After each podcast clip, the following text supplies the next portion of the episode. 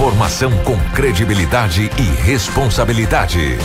Jornal da 93. 6 horas 47 minutos, 6 e 47 Junto com a gente também está a Agroamazônia, Zeppelin, a Natubio, a Fazac, a Preventec e a Auto Center Rodo Fiat. Aqui nos nossos estúdios a presença do Anderson. Anderson, bom dia, seja bem-vindo. Ótima manhã de terça-feira. Muito obrigado, Kiko. Bom dia para você também. Bom dia para todos os ouvintes aí da 93 FM que acompanham a partir desse momento pelo rádio, onde quer que esteja também, pela internet, né, Facebook, YouTube, Instagram. Nós estamos ao vivo eh, nas redes sociais já com a nossa live, claro, pela TV Cidade Verde 6.1 HD, desejando também uma ótima terça-feira para todo mundo.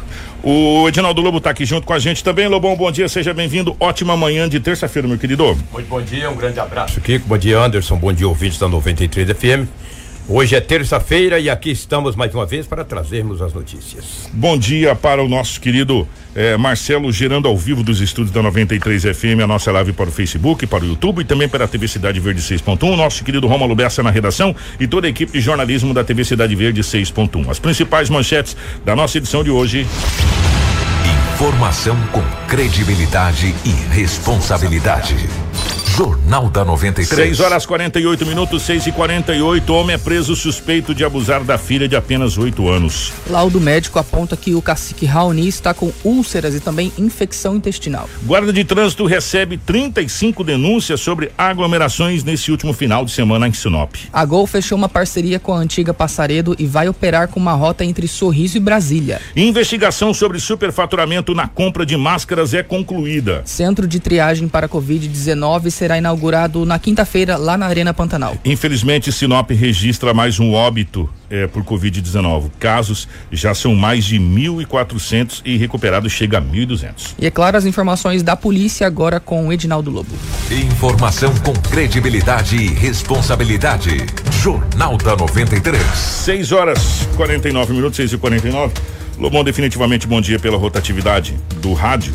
Eh, como é que foram as últimas horas pelo lado da polícia? Manteve aquela tendência de ser tranquilo, como sempre é, de segunda para terça, exceto, claro, que você trouxe ontem essa questão desse estupro e aí você mesmo falou ontem que ia sair daqui correndo para para coletiva do delegado que confirmou realmente esse estupro, né, o querido Lobo? Bom dia, definitivamente. Bom dia, um grande abraço a você, bom dia a toda a equipe, em especial aos ouvintes. Confirmou sim. Daqui a pouco nós iremos relatar esse fato e trazer também a sonora você já fala do delegado. Respondendo a sua pergunta, Sinop, duas apreensões de drogas na cidade de Sinop e um roubo em uma loja na André Maggi. Os demais foram ocorrências atípicas. O que me chama atenção, o que me chamou atenção, é, como diz você, logo na largada, é quando diz o seguinte: 35 chamados da Guarda Municipal para atender a aglomeração. Eu não vejo ninguém preso, meu. Gastando gasolina à toa, né? A polícia vai lá e prende, manda uma multa, sei lá, ou leva. Não adianta nada ficar perdendo tempo. Não vi ninguém preso ainda. Mas olha, fulano foi preso porque estava no aglomerado. Ah, o que, que, é isso? Mas tudo bem, daqui a pouco vocês vão trazer essa notícia, porque eu sempre eu falo o que penso. Quem não fala o que pensa não acredita no que diz. Essa história de só ir lá, gastar gasolina, deslocar pra chácara, não sei para onde. Vai lá e prende. Quem tem que prender, conduz pra delegacia, paga uma fiança, não sei também se é assim. Não sou advogado, de repente tô falando uma baita de uma bobagem. Mas só gastar gasolina, essa gasolina quem paga somos nós, cara. Mas deixa eu trazer as notícias aqui, porque talvez seja até mais importante. Tem gente que acha que corona não mata, né? 49 já se foram, tá? Continuem aglomerados aí. Depois vão chorar. Ontem, que era por volta de 17 horas, na Avenida André Mais. Olha só, cara, 17 horas. O sol lá em Riba. Sol lá em Riba, como diz o outro lá, ah. o homem do interior, lá em Riba, né? Sol alto, né? O sol lá em cima. André Mais. Uma loja de confecções. Muitas funcionárias e funcionários na loja. Um homem adentrou a loja com máscaras. Tranquilo. Hoje é, a lei é assim, né? Tem que estar com máscara, né? Tem gente da cobra de nós não estamos com máscara aqui, porque nunca vieram trabalhar numa televisão, no rádio, para trabalhar com uma máscara, né? Ainda bem que aqui nós temos álcool gel, dá para notar aqui, ó. Ninguém aqui está contaminado, então a máscara a gente tem que usar, mas para trabalhar de máscara é terrível. Já fomos cobrados por isso. Mas quem de repente não trabalha na imprensa talvez não saiba a dificuldade que é trabalhar com uma máscara. De repente o, o homem chegou, ficou ali dando uma olhada numa camisa, no short, numa calça jeans. Falou, é mais um cliente que vai comprar no final do dia. Ele aproximou-se do caixa, sacou de uma arma branca, ou seja, uma faca, e anunciou o assalto. A moça que estava no caixa não pôde fazer nada, a não ser entregar uma quantia de dinheiro que nem ela sabe. Que estava no caixa ali, porque ninguém fica contando no caixa, né, Anderson? Pô, já fiz 100, já fiz 200, 300, vai, vai vendendo, o Sim. dinheiro vai ficando no caixa. E ela disse a polícia também ao proprietário da empresa, nem sei quanto que tinha. Tem que fazer mais ou menos levantamento que foi vendido. O homem de posta aquela arma branca, aquela faca, pegou o dinheiro, saiu a pé. Lá na frente tinha uma moto, modelo não informada. Ele montou nesta moto com um parceiro e sumiu. Eu conversei com os policiais hoje, a polícia civil, policial civil, ele falou, Lobo, mas é tão difícil para identificar, Lobo, porque ele tava com a máscara e boné, né? Daí dificultou muito para a polícia, mais ou menos, identificar ou reconhecer, pelo menos, pelo rosto. O homem acabou fugindo e praticou esse assalto à mão armada ontem na Avenida André Maggi. Eu estou pensando que com Anderson e ouvintes e telespectadores, o cinto está apertando e os roubos começaram a aparecer. Então, nas, nas avenidas mais movimentadas da cidade de Sinop, Júlio Campos, André Maggi, eh, Tarumãs, Rua das Primaveras, está na hora de ter uma intensificar mais, de repente as rondas ostensivas, não que não esteja acontecendo em Sinop. A gente também quer muita coisa, também não é bem assim. Você não pode ter policial em cada canto dessa cidade, em cada comércio. Bem pelos impostos caríssimos que nós pagamos, deveríamos ter. Mas os governantes não agem dessa maneira. Então, gente, essa Avenida André Maggi, uma avenida movimentadíssima, Tarumãs, Júlio Campos, Primaveras e outras e outras, entendeu? Deveria ou deverá, a partir de agora, ter uma intensidade mais forte em termos de segurança, porque o cinto começou a apertar. Esse coronavírus já vai para quatro meses. Os caras começaram a vender droga, roubar, entendeu? E a coisa pode aumentar. Mas a polícia está aí para agir. Então esse assalto aconteceu. Lamentavelmente.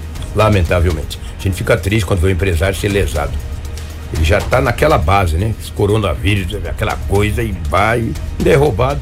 O pouco que vende. O pouco que vende é roubado. Ontem era 17 horas e 16 horas e 45 minutos na rua Antônio Porto. Jardim São Paulo. Se vocês forem lembrar bem, e vocês, todos nós aqui temos a memória boa, nos últimos 15 dias, nessa rua Antônio Porto, duas bocas de fumo já foram arrebentadas. Ontem a gente trouxe uma notícia, se não estou enganado, foi não, ali perto. Não ali, foi do Jardim, Antônio Porto. Mas foi é, do Jardim não. São Paulo ali, não, não foi? Não, foi naquelas proximidades, é. entendeu? Mas não foi no, no Jardim São Paulo. Essa Antônio Porto ali é do Jardim São Paulo. Ontem no bairro das proximidades teve sim um arrombamento ali, uma estourou a boca de fumo. Só que na rua Antônio Porto, ontem 16 horas e 45 minutos, a polícia recebeu uma informação que um homem estava vendendo drogas. Falou, uma luz do dia, meu amigo. Não é 5 horas, não é 17 horas. 5 da manhã, né? Não é 17 horas, a polícia militar foi lá, deu uma olhada, averigou, de repente, um entra e sai de gente. Os policiais abordaram um jovem de 19 anos de idade. Ele estava com a quantia em dinheiro e também uma quantia em drogas. Não negou nada para a polícia. O jovem de 19 anos foi conduzido para a delegacia municipal de polícia civil. Moral da história: flagrante. Jovem, 19 anos, vai para a penitenciária Ferrugem. A quantidade de drogas que foi apreendida e o dinheiro não foi informado. Mas olha, uma levou. O homem estava com droga, entra e sai. Tu imagina, ficou um na porta da casa lá para comprar droga. Quando a polícia chegou. Igual com a ti, né, irmão? Igual com a ti. Não ficou um, não apareceu mais ninguém. Era um entra e sai daquele. Quando a polícia chegou na porta, que encostou a viatura e vai, não, não apareceu mais ninguém. Deveriam aparecer para comprar droga. Chega lá e bater palma. O que, que foi? Não, eu vim comprar aqui, eu sou usuário. Ah, tá bom. Vou te falar, né, rapaz? Essa live aqui, ele passou de 200 já, né, cara? Olha que tem gente tem 30, fica feliz, né? Soltando foguete, né? 200 e alguma coisa. Tá bom, obrigado pelo carinho da grande audiência, nós agradecemos, entendeu? Toda a nossa equipe. Uma outra apreensão de drogas aconteceu ontem em Sinop, só que foi um pouquinho mais tarde. Era 20 horas e 30 minutos na rua Manuel Santana, bairro Boa Esperança. A polícia militar também recebeu uma denúncia anônima que uma residência tinha um entre e sai de pessoas com muita constância. Os militares foram até o endereço, quando chegou, ficaram dando uma averiguada. E agora a, uma viatura da polícia, polícia é, Força Tática, ela anda com a luz apagada, cara. Ela é meia preta, cara, toda rajada. Ela apaga as luzes e vai, cara, só na claridade dos postes. Quando ela acende aquela luz, meu amigo, você tá brincando. Que isso.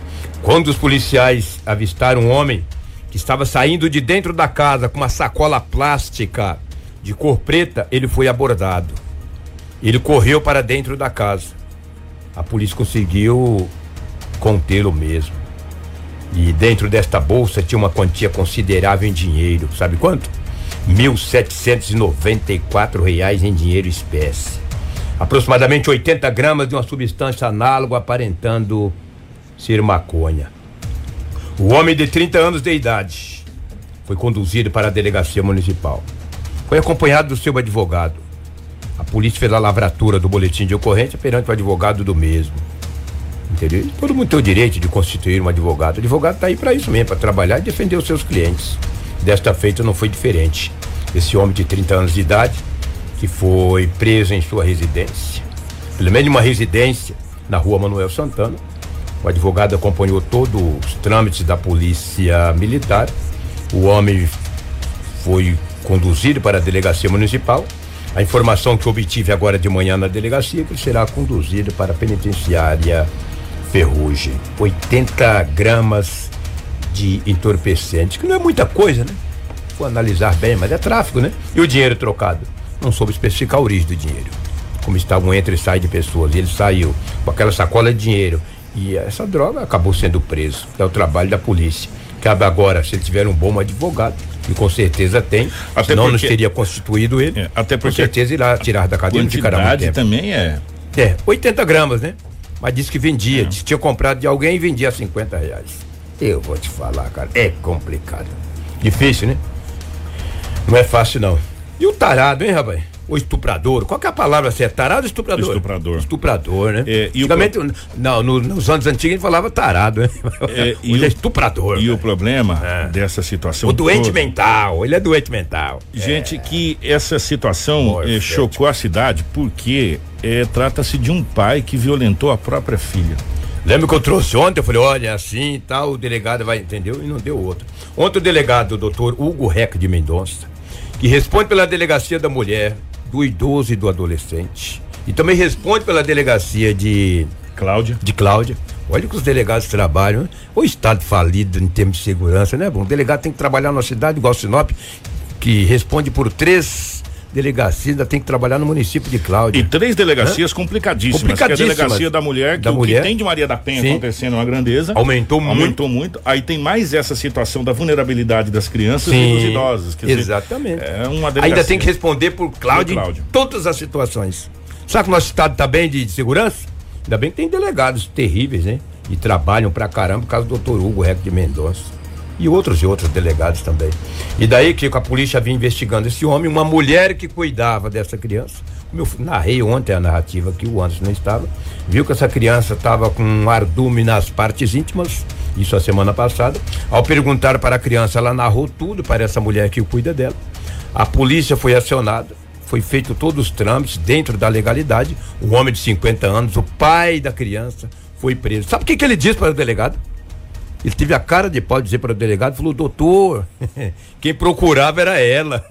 Quando eu deitava na cama, ela vinha. Ah, cara, que que é isso? Claro que a filha vai estar ao lado do pai, mas não para ele fazer essa atrocidade. O delegado pediu a prisão, a justiça decretou a prisão desse homem de 50 anos, que foi preso e já encontra-se na penitenciária Ferrugem. O delegado doutor Hugo Reck de Mendonça concedeu uma entrevista coletiva à imprensa e conta em detalhes a prisão desse homem e confirmamos, infelizmente, a ruptura imenal numa menina de 8 anos. Então é uma prova muito contundente, infelizmente. A criança já vinha de um sofrimento já porque a mãe tem problemas talvez com o uso de drogas ou álcool.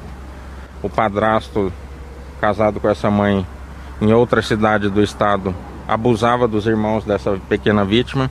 Ela acabou indo para um abrigo onde ficou até os seis anos de idade. Com seis anos, infelizmente, ela foi entregue para esse sujeito, que não dá nem para chamar de pai, que desde os seis anos vem abusando dessa criança. Ele é pai, ele é pai biológico dessa criança? É, infelizmente ele é pai biológico e, e os abusos foram confirmados. A polícia, depois de várias diligências, fez o pedido de prisão. Tem que agradecer o Poder Judiciário e o Ministério Público, que foram bem atuantes nesse caso também. E por pouco ele não foge, que ele acabou descobrindo que nós estávamos já na iminência de fazer a prisão, mas conseguimos fazer a prisão do mesmo e agora eu tenho 10 dias para concluir o inquérito. Ele negou as autorias? Ele confessou os atos? Então, ele foi alertado do direito dele ao silêncio, mas diante de tantas provas, foi filmado inclusive, ele confirma parte dos abusos e não conta com tantos detalhes como a criança. E como é de costume, tentou jogar a responsabilidade nas costas da coitada da criança de apenas 8 anos. Doutor, foi fundamental a participação de pessoas que estavam próximas dessa criança, que observou a atitude dela, né? E conseguiram a confissão dessa criança que livrou ela desse sofrimento absurdo. Isso, esse é o principal motivo dessas entrevistas, porque esses casos são sigilosos. Então é mais para reforçar o alerta de quem tem crianças, conversem com, com seus filhos, vizinhos, parentes, quem perceber mudança de comportamento na criança, fica mais retraída, começa a ir mal na escola, pode ficar agressiva, tem que conversar com a criança, tentar levantar informações, porque a, a chance dessa criança estar tá sendo abusada, infelizmente, é grande. É, é corriqueiro o caso de abuso de crianças em Sinop e, e região, infelizmente. E a Polícia Civil está aqui para ir atrás desses suspeitos e realizar a prisão e entregar para a justiça. Ele foi, esse, esse indivíduo aí, esse acusado foi preso. Se condenado foi, poderia pegar quantos anos de cadeia, doutor? Ah, provavelmente mais de, de 15 anos, acredito, porque foram vários abusos, né? Em, em, a gente fala em continuidade delitiva contra essa vítima. Né? É, a princípio ela continua com os cuidadores, com quem ela te, desenvolveu um carinho muito grande. E eu vou, inclusive, apelar ao Ministério Público, que é o responsável por essa situação, para que deixe essa criança que já sofreu tanto continuar com essa família, onde ela já desenvolveu amor, onde ela, pela primeira vez na vida, foi amada, está sendo bem cuidada. Eles têm outras crianças com quem ela interage. Então eu espero que eu, que eu consiga eu conversar com, com o promotor responsável por essa questão da criança, da guarda da criança, para que ela não volte para um abrigo, que eu acredito que seria um sofrimento maior. Eu espero que possa ser possível a, a família que já está com ela continuar com a guarda dela. Com credibilidade e responsabilidade. Jornal da 93. Às 7 horas 4 minutos. É desse ser humano, eu não tenho a mínima dó. Ele vai pagar lá no Ferrugem ou qualquer outra penitenciária o crime que ele cometeu, a justiça vai entender se é 10, 15, 20, 30 eternamente, ele vai ficar lá pro resto da vida dele. O que preocupa é essa criança de apenas 8 anos de idade, aonde na narrativa do Dr. Hugo, essa criança nunca teve amor, né? Desde pequena foi em lares eh, em orfanato, vamos colocar assim para ficar melhor. Sim. E a partir do momento que o pai buscou essa criança, buscou essa criança para abusar sexualmente dela. E lá no Paraná que foi buscar. Gente, é, eu fico imaginando o cuidado, é, é, e aí que entra a parte do Estado, e aí que entra talvez a sensibilidade que um delegado de polícia teve, como foi o doutor Hugo, por falar. Nesse primeiro momento que ela está com essa família, pela primeira vez ela está se sentindo amada e está tendo é, o e está tendo a interação com outras crianças e está sentindo que é amor. Eu fico preocupado com essa criança, o futuro dessa criança, se a partir de agora não houver uma sensibilidade por parte é, do poder público de simplesmente não mandar essa criança de novo para o internato. Né? E, e sim permitir que uma família realmente dê amor. Eu não vou nem falar desse crápula, porque eu acho que não há necessidade de falar de uma, de uma situação dessa. Depende é. muito do promotor, que o Hugo vai pedir ao promotor da vara da infância, que é o, o doutor é, Padovan. Padovan. Eu acredito que o Padovan vai se sensibilizar, a família que está cuidando dessa criança, a família do bem, uma família maravilhosa. E eu, eu penso eu que deve dar continuidade, essa criança deve continuar com essa família e, que está cuidando, cuidando muito bem. E a rede, que a gente sabe que é, a delegacia do doutor Hugo tem uma rede que, que atua junto à delegacia, Sim. com é, psicólogo, com, com, com, pessoas que dá essa assistência, principalmente nesse caso, e, e dá essa assistência para essa criança, porque ela vai precisar muito de assistência aí. No... Psicólogo. Nossa né? senhora. É verdade. Gente, olha, eu vou falar uma coisa para você. Sem palavras, né? Não, não, não. For, nós formos falarmos que Não, vai falar coisa que não deve. Não deve então, é, é melhor nem falar. As autoridades estão tá aí para cumprir as leis e a priori está cumprindo. Graças a Deus, é. é. descobriram aí, graças a essa, essa essa babá ou essa pessoa que detectou essa situação, teve a sensibilidade de, de detectar essa situação e agora é menos um nas ruas aí. É, pelo menos por uns dias, né? É. 15 anos é pouco. É o que tínhamos aí de setor policial, os fatos registrados em Sinop nas últimas 24 horas, Kiki Anderson. Obrigado, Lobão. Um grande abraço. Jornal da 93. 7 horas, 7 minutos, 7 e 7. É, já que a gente falou agora há pouco a questão dos dos chamados nesse final de semana, nós vamos fazer um balanço aqui.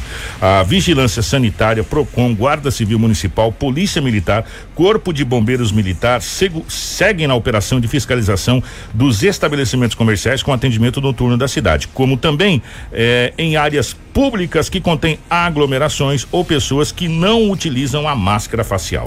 Pois é, é, somente no sábado e no domingo, ou seja, nesse fim de semana que passou, a Guarda Civil Municipal registrou aí 35 ligações relacionadas ao novo coronavírus. As rondas são intensificadas nos fins de semana, principalmente para verificar o cumprimento do Código Sanitário Municipal, que são aquelas normas estabelecidas no decreto municipal, né, que determina o toque de recolher das 22 até as 5 horas da manhã do dia seguinte, bem como também o fechamento dos estabelecimentos comerciais até as 21h30, que é essa medida temporária para prevenção dos riscos da disseminação da doença. O número da Guarda de Trânsito de Sinop é o 66 3511 1854. 66 3511 1854. Caso alguém deseje fazer alguma denúncia sobre aglomeração.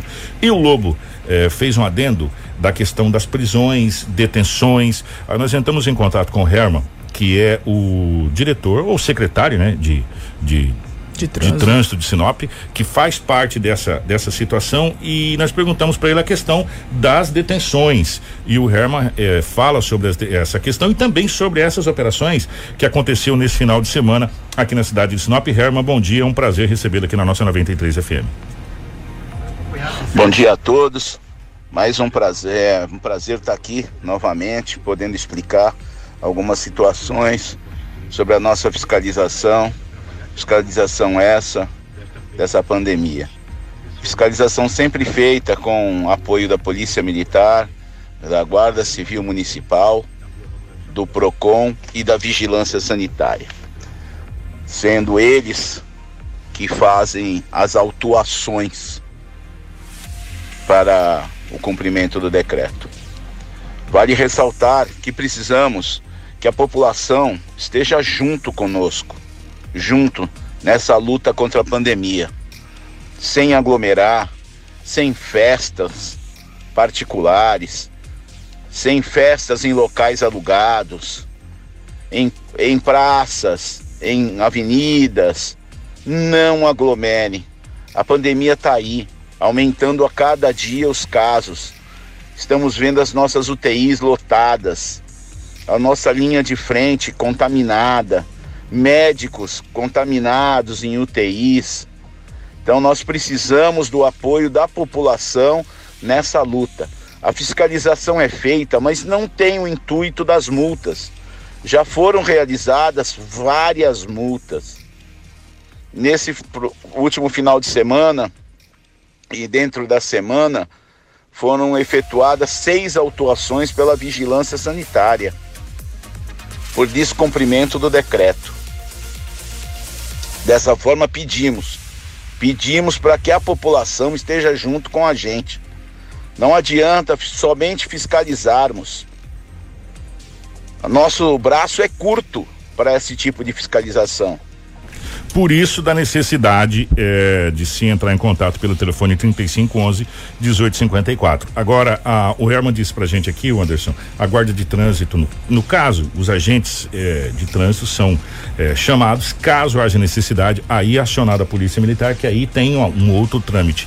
E na questão das multas, é o PROCON que emite essa questão de multas e está sendo feito. E graças a você, cidadão é, que está fazendo as denúncias, porque só nesse final de semana foram 35 ligações é. denunciando aglomerações, né?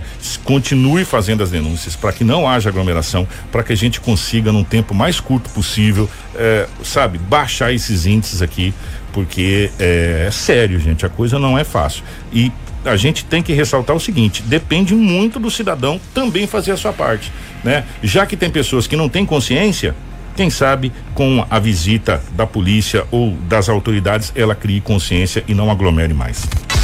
Jornal da 93.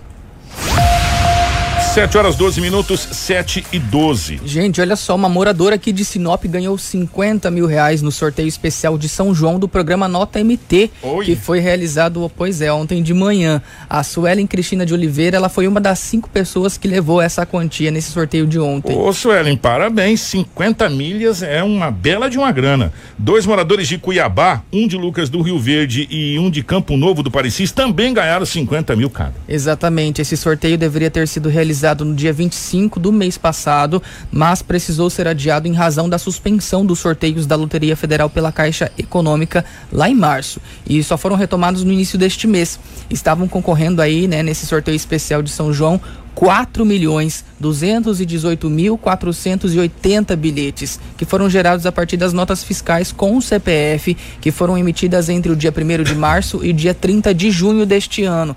Essa campanha ela incentiva aí a você pedir a sua nota fiscal, né, é, o CPF na sua nota fiscal, isso contribui realmente para aumentar a arrecadação, para não haver a sonegação de imposto, né, Kiko?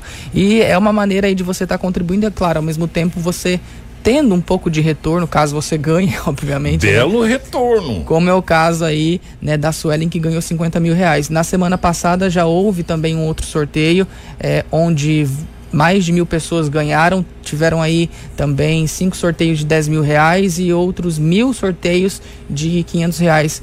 Então, assim, todo mês agora tá tendo esses sorteios, né? É, haviam sido suspensos, mas agora eles retornaram. Então, é a sua oportunidade aí. Por isso que a gente sempre fala importante, né? Você pedir seu CPF na nota fiscal, em qualquer lugar. Tá, tá até no mercado, qualquer lugar é, é, bacana você pedir. Primeira coisa que você chega num caixa, pode ser do supermercado ou do, do, do, do posto de combustível, ele já pergunta pra você: CPF na nota?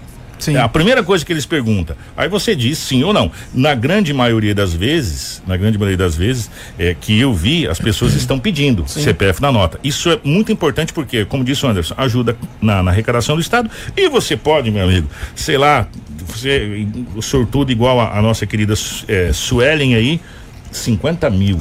É uma bela de uma grana, hein, Isso, Sérgio? e só reforçando para quem ainda não se cadastrou, antes de você pedir a nota, você precisa se cadastrar no Tem site tem da baixar, Nota MT. né? Então você procura lá o aplicativo Nota MT no celular para baixar, que daí você pode acompanhar os sorteios, né, os ganhadores também, ou então você pode entrar no próprio site, digita no Google lá, programa Nota MT, você se cadastra com o seu CPF, depois do cadastro que você pode já pedir a nota que ele já vai entrar automaticamente. Então, cada, cada cupom fiscal que você emitir, ele é um bilhete para você estar concorrendo. Por isso que pode, você pode ganhar duas, três, quatro, cinco vezes. Como teve no Depende, sorteio é, da semana passada, exatamente. Depende a sua sorte aí. Tudo o que você precisa saber para começar o seu dia. Jornal da 93. 50 mil ia me ajudar uma barbaridade, hein? Gente, ó, de acordo com o boletim médico divulgado na manhã dessa segunda-feira, dia 20, pelo Hospital dos Pinheiros, o cacique Raoni está com duas úlceras gástricas e infecção intestinal. De acordo com a médica Fernanda Quinelato, que é responsável pela área clínica do hospital, o estado de saúde dele é estável, com melhora no quadro clínico. O exame de endoscopia digestiva alta apresentou duas úlceras em atividade e exames laboratoriais demonstraram também um quadro de infecção intestinal. Já o exame de ressonância magnética não indicou nenhuma alteração. O cacique Raoni deu entrada em nossa unidade hospitalar no dia 18 do 7, por volta das 18 horas, com uma história de melena duas semanas, vômitos e diarreia.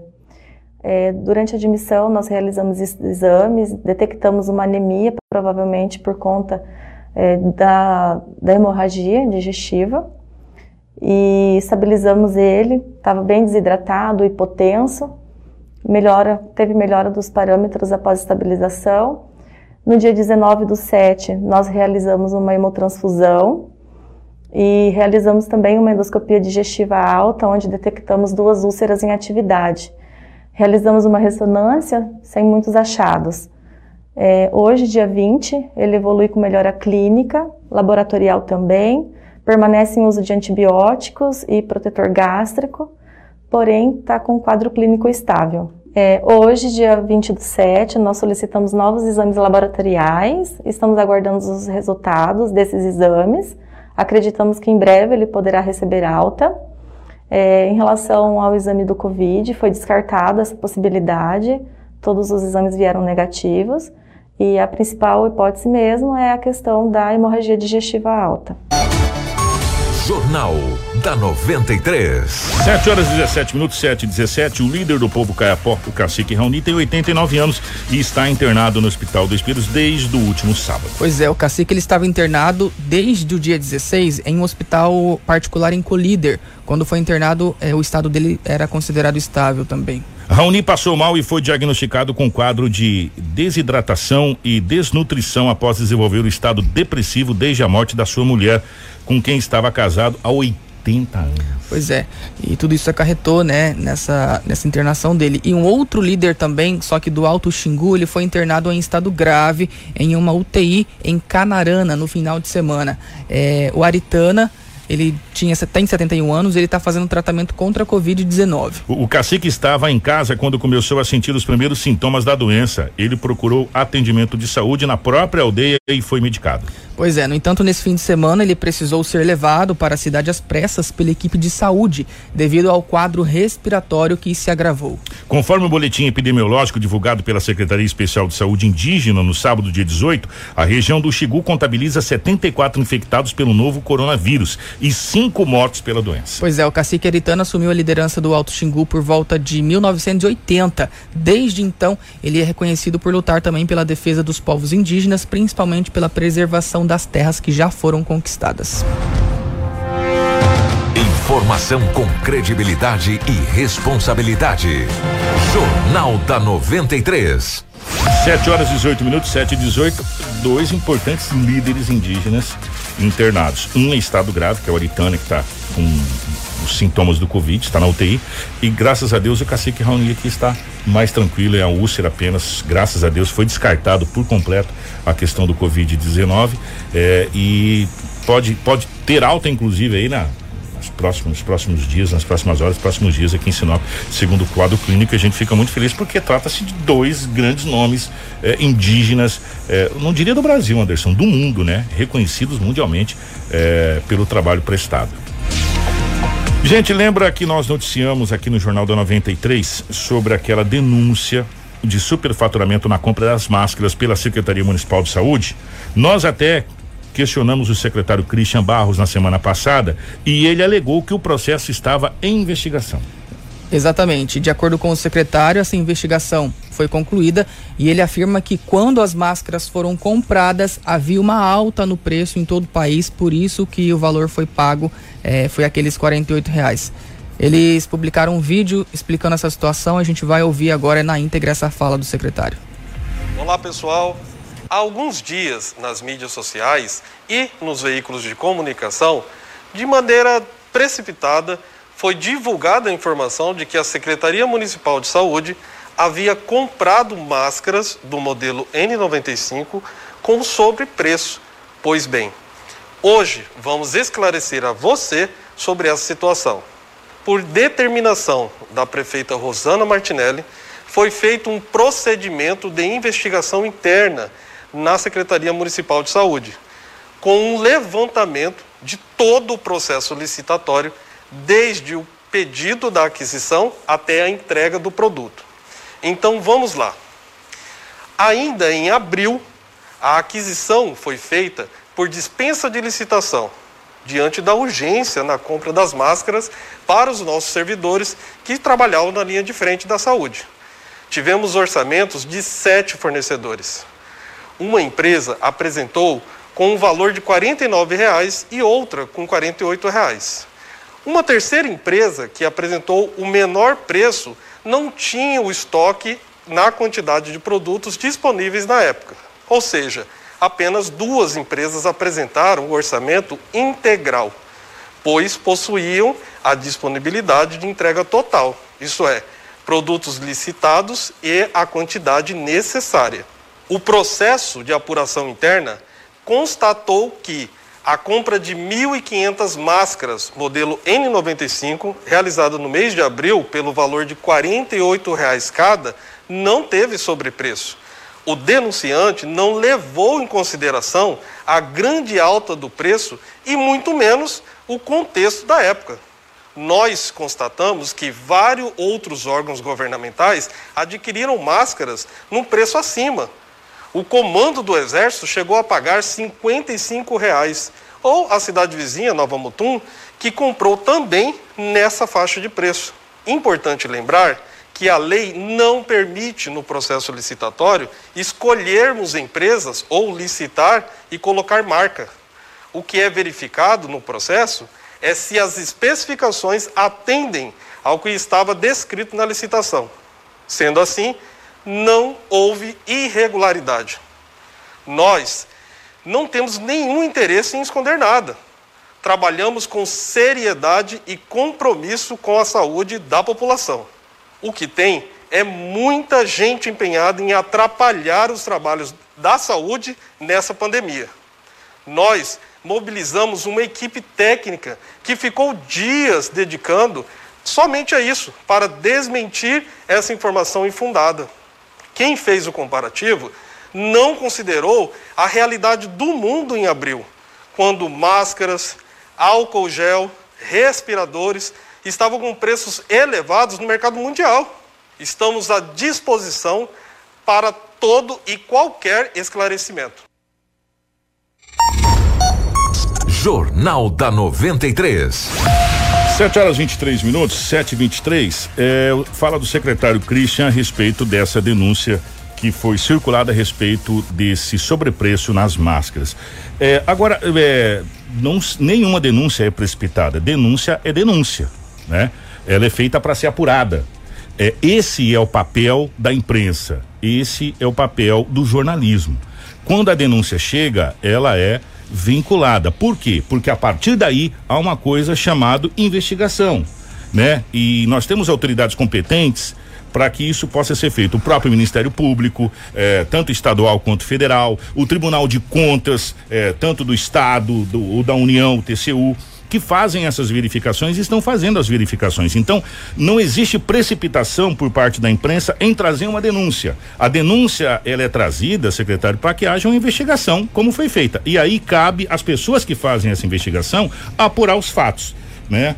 E cabe à imprensa trazer a apuração desses fatos. E é isso que é o papel da imprensa. Porque senão não haveria necessidade nenhuma da gente estar tá aqui. Se não fosse para trazer eh, para a população as denúncias. E a partir daí, os órgãos competentes que façam o seu trabalho. Ema, ema, ema, cada um com seu problema. Ado, ado, ado, cada um no seu quadrado. O nosso quadrado é divulgar as notícias e divulgar as, as possíveis irregularidades para que elas sejam averiguadas. E a partir daí cabe às autoridades que tomem as medidas cabíveis se caso achar alguma irregularidade. Não somos nós apontar se houve ou não irregularidade. Cabe sim às autoridades competentes que estão ali para isso, para fazer isso. E cabe a nós dizer, ó, houve ou não houve a irregularidade. Então, é, o senhor me desculpa, secretário, não houve precipitação nenhuma em trazer a denúncia. Esse é o nosso papel, de trazer a denúncia, como é o seu papel de estar tá aí em frente à secretaria nesse, nesse momento que a gente vem aplaudindo, inclusive, algumas medidas sendo tomadas. E cabe a vocês explicar para a população se houve ou não o superfaturamento. Simples assim.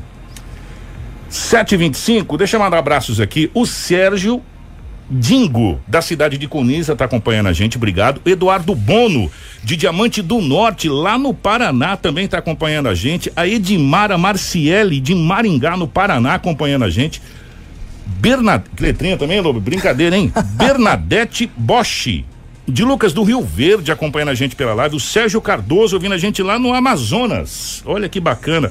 E o Antônio de Souza, lá na cidade Morena, acompanhando a gente em Campo Grande. Um grande abraço. São amigos que estão na, alguns dos amigos que estão na nossa live aqui nos acompanhando. Exatamente.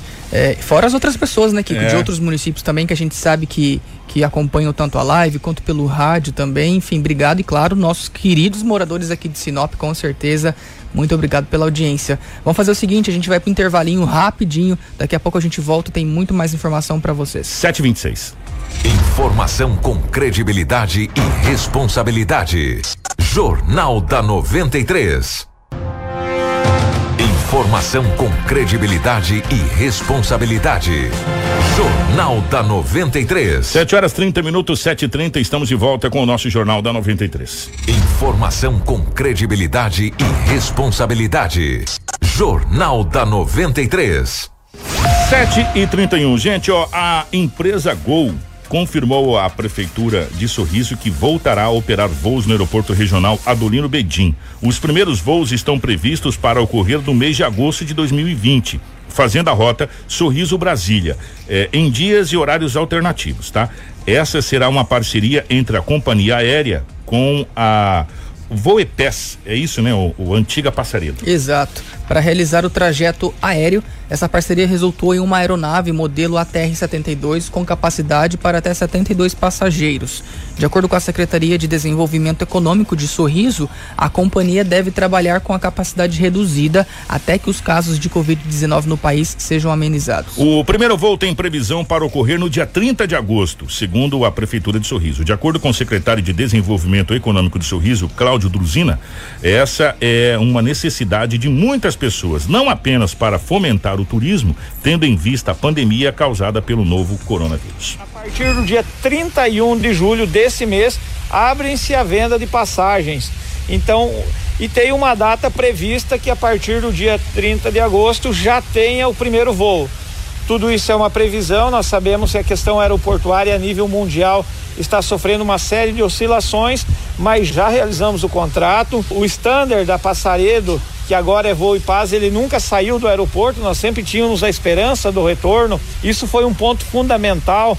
Nós falamos, olha, tá aqui o espaço de vocês, nós queremos. O prefeito entrou em contato, tem feito um trabalho muito forte e nós conseguimos agora e tomara que esse voo retorne. É um ATR 72 lugares, certo? Nossa pista ainda não está pronta para receber aeronaves maiores e hoje talvez não tenha nem a demanda de, de passageiros. Então, uma época em que nós estaremos com a nossa revitalização da nossa pista, nós já, já estamos, já colocamos de trabalhar em janelas. A própria empresa que ganhar a licitação, ela vem, faz a o trabalho do dia, retira o maquinário, deixa pronto para o avião pousar, o avião decolando, ela volta a trabalhar.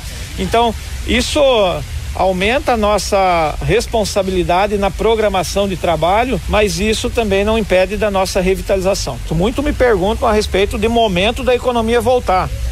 Tem gente que está passando fome. É momento sim de tudo, contanto que nós assumamos a responsabilidade das práticas de higiene. Quanto à capacidade do, da aeronave, a, a, a Gol é uma empresa de renome mundial. Eles têm o maior, a maior responsabilidade em seus planos de contingência de como farão em cima disso. Eles não serão imprudentes de lotar. Quando a gente fala 72 lugares, é a capacidade da aeronave.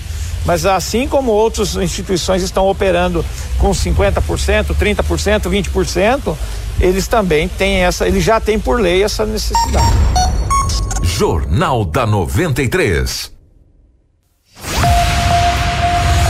7 horas 34 minutos, está aí Sorriso voltando a receber voos aí em agosto, dia 30 de agosto, né? Vai ser o voo. A previsão. A previsão do voo inaugural. É uma ótima notícia aqui para a cidade de Sorriso. A priori, é, Sorriso, Brasília. Brasília Sorriso, né? É, em, em, horários alternativos aí. Uma ótima, uma ótima notícia para todos da cidade de Sorriso. E da região como um todo também.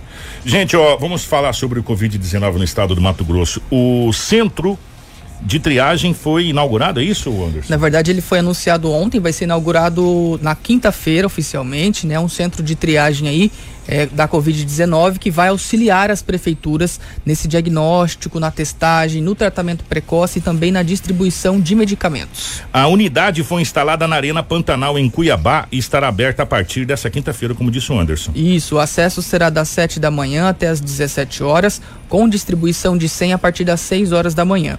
Os atendimentos lá se estendem até as, as 19 horas, mas o acesso ao local se encerra às 17. A previsão é de que cerca de 600 pessoas sejam atendidas por dia lá nesse centro de triagem. De acordo com o governador Mauro Mendes, apesar desse atendimento primário ser de responsabilidade das prefeituras, o governo do estado está empenhado em criar todas as alternativas possíveis em favor da saúde da população. Inclusive, daí nós fiz, ontem ele participou de uma live com o secretário Gilberto Figueiredo ontem à tarde e a nossa equipe aqui da 93 questionou ele como que isso, né, sendo lá no, na capital vai, vai contribuir aí com outras ações para é, diminuir é, a questão dos números da Covid aqui no estado e o governador respondeu à nossa equipe.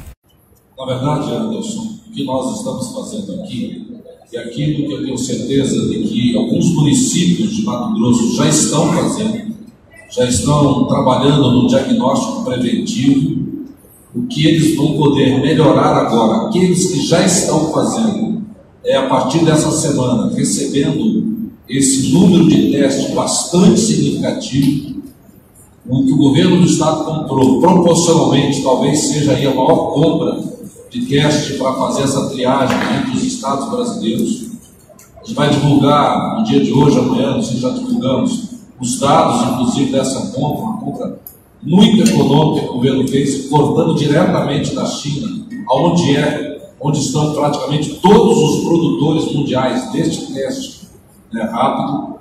E com isso, a gente acredita que, melhorando o diagnóstico, melhorando a triagem de forma precoce, nós possamos diminuir a curva de contágio, diminuir o número de pessoas que possam se agravar e que precise procurar uma unidade hospitalar e até mesmo UTI.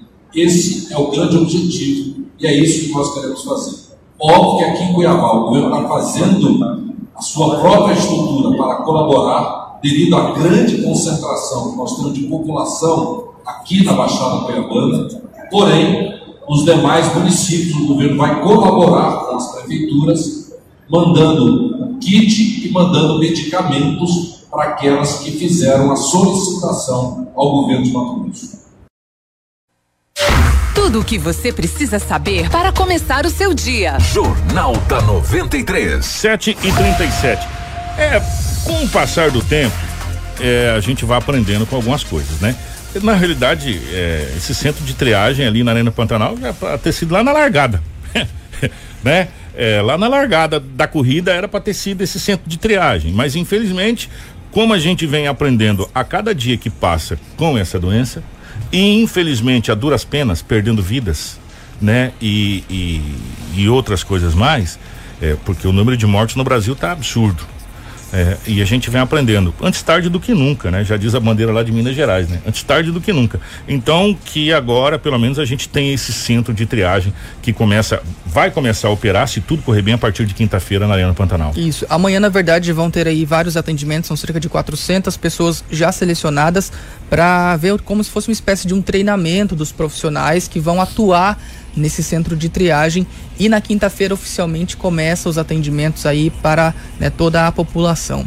E como você disse, Kiko, realmente, né, se talvez se tivesse sido testado lá no início, é, é, feito isso, esse trabalho, talvez hoje a gente teria aí uma, uma situação mais controlada em relação às pessoas internadas, né? Que a gente sabe que todo esse trabalho é para quê? Para você testar e fazer essa triagem logo no início, para que assim você possa tratar de uma maneira mais assertiva essa doença, diminuindo aí a questão da lotação das UTIs, principalmente, que é o que está pegando, pegando, hoje, né? Que é o que o secretário, o, o Gilberto, vem falando, gente, e eu, vamos ser sinceros, o Gilberto vem falando isso lá de trás.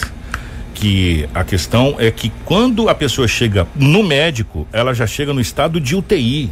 E isso que está sendo o grande X da questão no Mato Grosso. Nós estamos com um número de recuperados extraordinário. Sim. Né? Só que, infelizmente, nós estamos com um número de ocupação de UTI muito acima do esperado. Quem sabe se, se essa triagem tivesse sido feita lá atrás, a gente não estaria com uma situação melhor. Mas, enfim, é, Anderson, que seja agora, né? Pelo menos a gente tenha mais um alento aí é, até essa vacina realmente sair. E agora a gente vai para o balanço, tanto de Sinop quanto do Estado. Informação com credibilidade e responsabilidade. Jornal da 93. E o balanço começa com uma notícia não muito boa, né, Anderson? Exatamente, que com um homem de 57 anos é a 49 vítima do coronavírus aqui em Sinop. A morte foi confirmada pela Secretaria Municipal de Saúde no boletim divulgado ontem. Esse homem estava internado no Hospital Regional desde o dia 13 e faleceu no domingo, dia 19. A secretaria também informou que outros dois óbitos ainda são investigados aqui no município. Marcelo vai jogar aí na tela o boletim para vocês acompanharem junto com a gente. O número de infectados em Sinop subiu para 1.422 desde o início da pandemia, lá no mês de março. De acordo com o boletim, 1.201 pessoas já estão recuperadas e 156 estão em isolamento domiciliar. Sobre as internações de pacientes positivados para a doença, a secretaria informou que são um total de 16 pessoas, sendo três em leitos de UTI e três em enfermaria do hospital particular, além de cinco em leitos de UTI e cinco, cinco em enfermaria do hospital regional. Em relação aos casos suspeitos aqui em Sinop, o município também registra 1.736 casos, sendo 1.348 testes rápidos que deram positivo e que estão em investigação. 130 amostras aguardam resultado pelo LACEN e 239 de eh, laboratórios particulares aqui da cidade. Destes, 1.727 pessoas estão em isolamento domiciliar e nove estão internadas. São duas em leitos de enfermaria do hospital particular, três em enfermarias e outras quatro na UTI do Hospital Regional de Sinop. O documento também traz sobre as internações de pacientes de outros municípios, mas que estão em unidades hospitalares aqui de Sinop. Neste sentido, são 27 ao todo. São 15 já com diagnóstico confirmado e dois deles estão em enfermaria de hospital particular e um na UTI, também do hospital particular, outros quatro estão em enfermaria é, do regional e oito estão em UTI ali no regional. Outras 12 pessoas de outros municípios são consideradas suspeitas, pois ainda não foi emitido o resultado dos exames. Uma pessoa está na UTI do hospital particular e duas em enfermaria e nove em UTI do hospital regional. Esses são os, os dados aqui do boletim aqui de Sinop, né? Que foi divulgado ontem, é o mais recente, né? Aqui com esse boletim. Esse, esses são mais os números mais recentes aqui de Sinop. Infelizmente, é, contabilizamos a 49 nona morte e ainda tem duas sendo investigadas. Sendo investigada. Se confirmado, podemos chegar aí a 51 óbitos eh, na cidade de Sinop desde o início da pandemia. Exatamente. Agora a gente vai falar um pouquinho da situação do estado, né, de Mato Grosso. A Secretaria Estadual de Saúde SES notificou então até ontem à noite 35.673 casos aqui em Mato Grosso sendo registrados também 1.386 óbitos em decorrência do coronavírus. São 38 mortes nas últimas 24 horas que foram registradas. Foram registradas cerca de 1.069 novas confirmações de coronavírus no estado. Entre casos confirmados, suspeitos e descartados para o Covid-19, a 290 internações em UTIs públicas e 395 em enfermarias pública, is, públicas. Isso é, a taxa de ocupação está em 91% nas, nas UTIs e 58% para enfermaria.